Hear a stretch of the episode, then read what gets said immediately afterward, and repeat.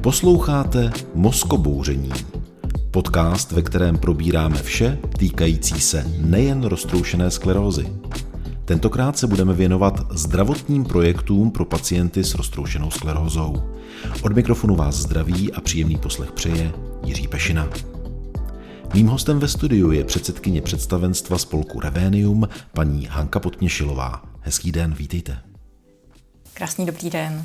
Dnešní téma. Zdravotní projekty pro pacienty s roztroušenou sklerózou. Dokážu si představit, že takových projektů je celá řada a že možná pro pacienty je těžké se zorientovat v tom, jaká je nabídka, jestli ty projekty jsou opravdu seriózní, jestli třeba projekty, které jsou na internetu, nejsou zavádějící. Jak se v té problematice zorientovat? Taky je pravda, že internet nám přináší nemálo různých, možná i zajímavých projektů, ale základem je klepat na dveře organizacím, kde je odborný garant. Někdo, kdo má zkušenosti s roztroušenou sklerózou z pozice lékaře nebo lékařky z odborného RS centra, nebo je ambulantním například neurologem, který právě s RS centrem spolupracuje.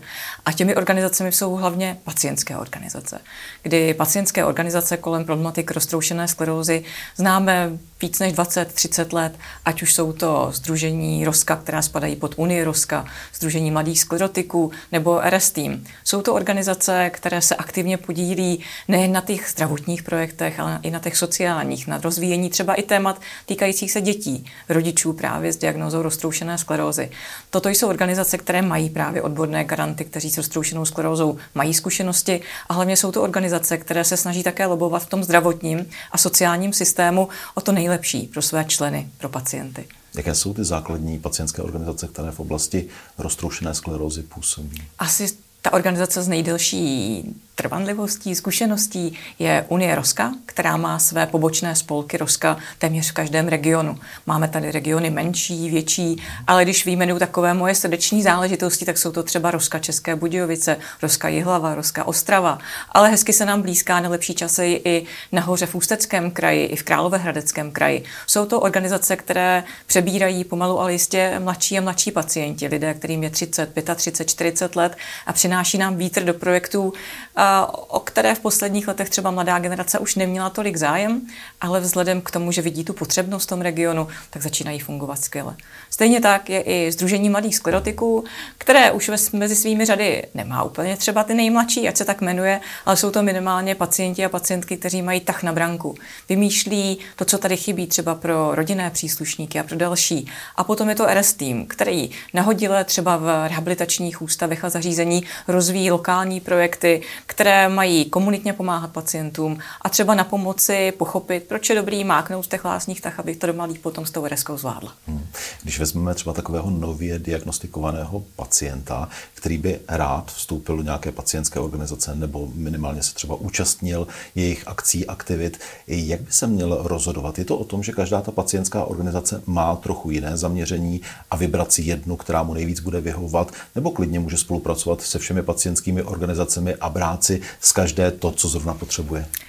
Tak určitě je vhodné se poradit. Poradit se na RS centru s nějakou aktivní sestřičkou, oni jsou asi všechny aktivní na RS centru, ošetřujícím lékařem nebo lékařkou, které důvěřuji, a potom se nebát třeba zvednout telefon a zavolat sestrám v akci, což jsou sestřičky, které po telefonu pomáhají nejen pacientům, ale i rodinným příslušníkům vůbec problematice roztroušené sklerózy. Jsou to sestřičky, které aktivně právě na RS centru pracují. A člověk na ně může najít kontakt na rs.sestrifakci.eu, kdy sestřičky proberou s daným člověkem nejen to téma roztroušené sklerózy, ale to, proč se třeba chce zapojit do nějaké pacientské organizace. A nebo třeba proč nezačít pracovat sám jako dobrovolník v nějaké úplně jiné organizaci, která mu v ten moment dává smysl. A určitě se člověk může organizovat a fungovat, kde chce. Portfolio nějakých typů na zajímavé příběhy, organizace, ale i regionální projekty může najít třeba na webu aktivníživot.cz, mám RS a na mnoha dalších, právě i třeba na stránkách nadačního fondu Impuls. Není důležité být nutně členem nějaké pacientské organizace, ale důležité je se nebát s roztroušenou sklerózou pomáhat tam, kde mi to dává smysl, nebo rozvíjet to, co umím a někomu dalšímu pomůže. A je skvělé právě navést, a nebo nechat se navést na tu správnou cestu. Hmm. To znamená od těch RS center, od vlastně třeba hmm. i RS sester, sester v akci, tak. získat tu správnou informaci, abych zbytečně se nemusel sám orientovat v té džungli informací hmm. na internetu, ale aby přímo pacient tedy šel na ty stránky, které jsou opravdu ověřené, garantované, aktualizované a obsahují správné informace. Přesně tak. A nejhorší je s dobrým cílem přijít někam, kde mi to zklame. Hmm. Potom najít znova tu chuť, to bývá ta nejtěžší cesta. Hmm. Já jsem také slyšel o projektech, které myslím, že re- realizují právě mladí sklerotici, Združení mladých sklerotiků, kteří mají přímo program pro nově diagnostikované pacienty, kdy jim starší, zkušenější pacient v podstatě pomáhá s těmi prvními kroky, tak aby, hmm. se, aby se připravil na život s novým onemocněním, s novou diagnózou, protože samozřejmě pro mnoho pacientů tohle právě může být obtížné. Máte s tím nějakou zkušenost? Určitě tyhle projekty fungují pro někoho, kdo chce podat pomocnou ruku od jiného pacienta. Tyto takzvané peer-to-peer projekty Združení mladých sklerotiků rozvíjí skvěle, ale stejně tak skvěle fungují i semináře, které dělá téměř každé RS centrum, které je určeno právě pro nově diagnostikované pacienty a jejich rodinné příslušníky. Často jsou to akce, které se uskuteční pro komunitu pacientů do třech nebo pěti měsíců od nově diagnostikovaného roztru, onemocnění roztroušená skleróza. Já mám za sebou zrovna v posledních pár týdnech dvě tato setkání a musím říct, že jsou to strašně náročná setkání. Ono totiž to přijetí té nemoci není jenom o tom pacientovi, ale o tom blízkém. Já se na těch setkání často eh, potkávám s rodinnými příslušníky, ať už partnerem, partnerkou, ale často i dětmi, i třeba rodiči. A musím říct, že nejtěžší často bývá právě pro ty rodiče přijmout fakt, že moje dítě má roztroušenou sklerózu. Ale je to něco, kde ten člověk zjistí, že na tom není sám. Kdy v momentě, kdy je v ambulanci, tak si zapamatuje, když se dozví tu dardu, že má roztroušenou sklerózu, asi tak 5% toho, co na něj odborný tým vysype. A právě tato setkání jsou o tom nejen se laicky zeptat na to, co mě trápí, ale být právě otevřen i v té roli rodinného příslušníka, který to má často nejtěžší protože právě tápe na těch, o těch informacích na různých serverech, webech, uh, nemůže zaklepat na ty dveře RS centra a zeptat se, hele, a jak na tom ta moje Hanka teďka je, tak mi to řekněte, ať to pochopím. To tak nejde.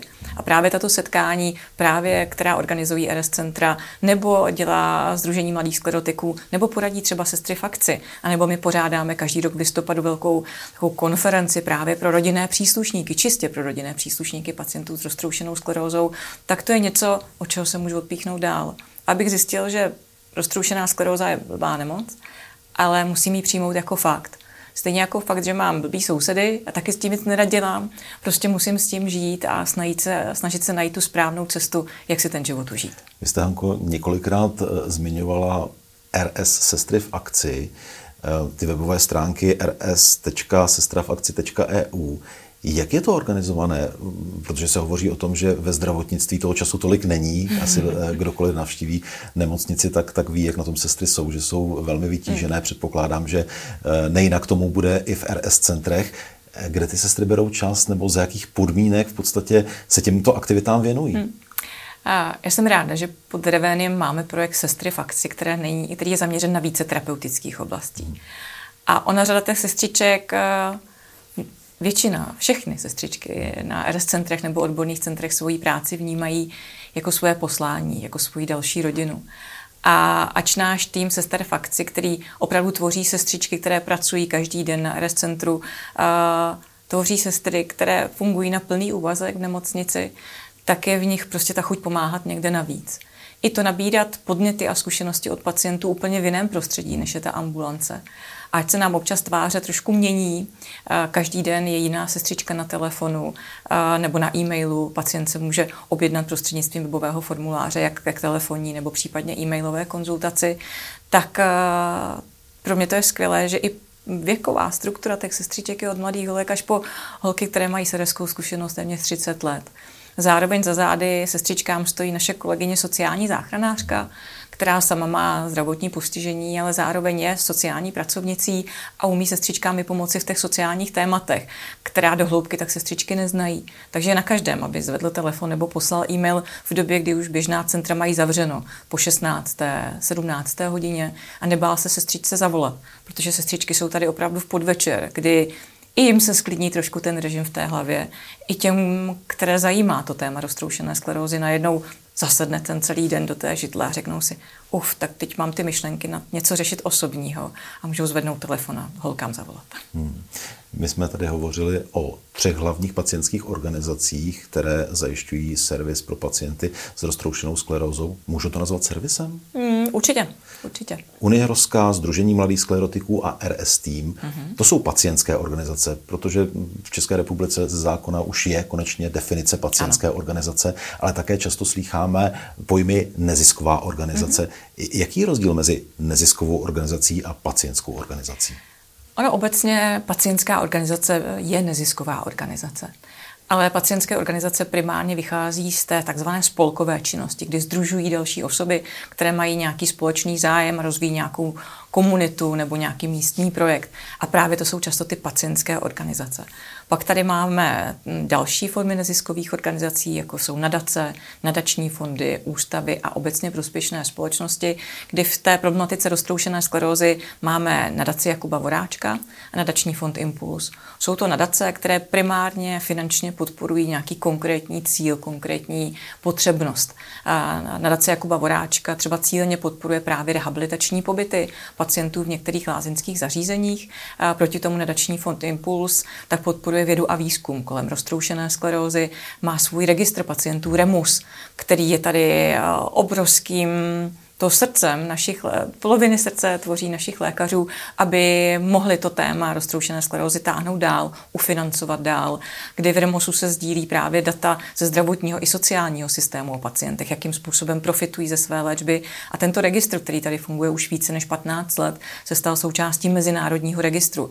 Takže lékaři mohou nabírat a porovnávat data o účinnosti léčby, dopadu nějakého třeba rozvodu nebo další sociální situace na pacienty z celého světa ve podobných modelových situacích. A nadace a nadační fondy nezdružují lidé. Mohou ale posunout právě člověka, který tápe a hledá tu hodnou organizaci právě k tomu spolku nebo té pacientské organizace, která by mu se děla úplně nejlépe.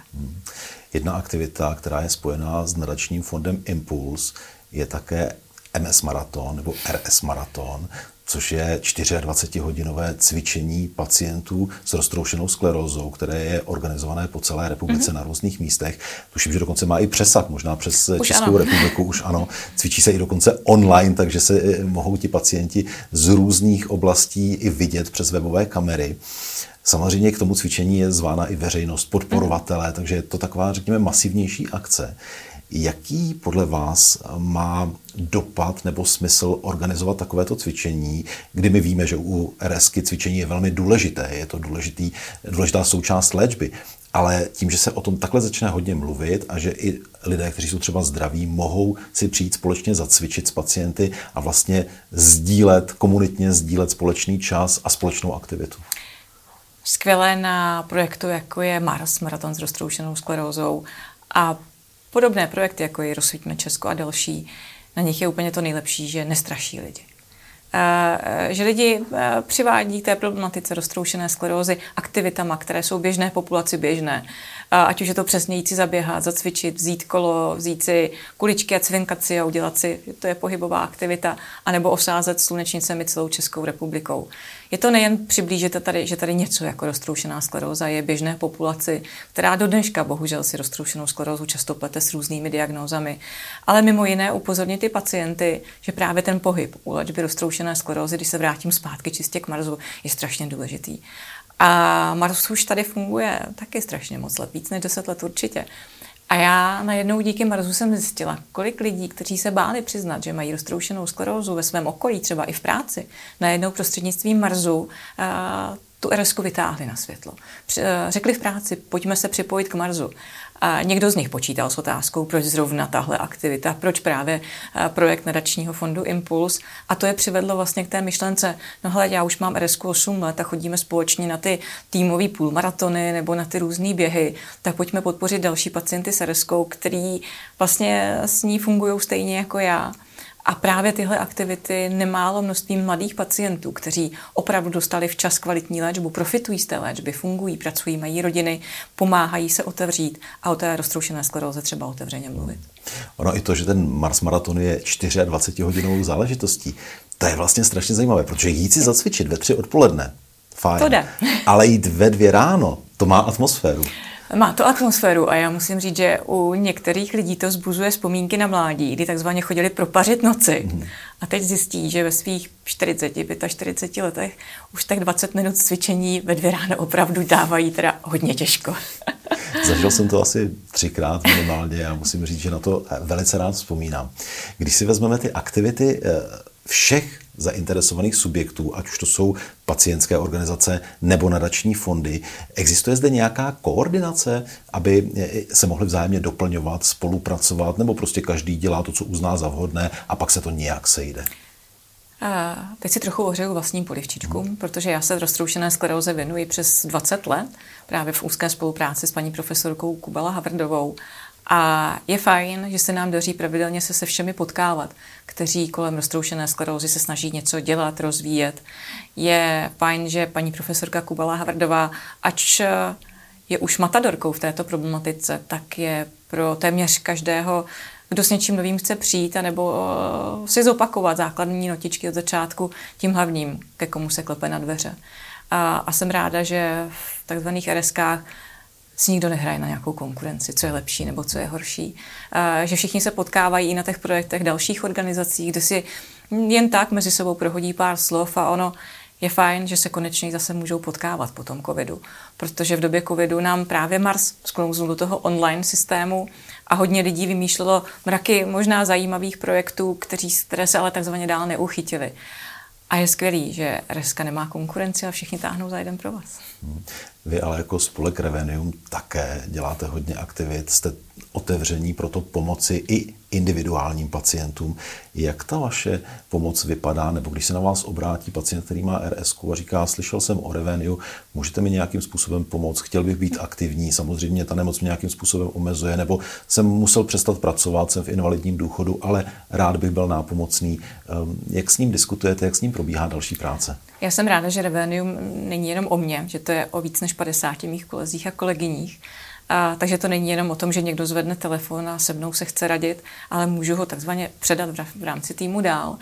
Každý, kdo má roztroušenou sklerózu a potřebuje poradit v jakékoliv situaci, může u nás zaklepat na dveře. Může to být složitá rodinná situace, která mu třeba blokla příjmy a my ho, jdeme, my ho provedeme eh, cestičkou poradcům pro osoby se zdravotním postižením na úřadech práce, kteří třeba napomohou vyzjistit eh, informace kolem nepojistných sociálních dávek, jako je třeba příspěvek na živobytí, doplatek na bydlení, nastartovat podnikání tomu člověku.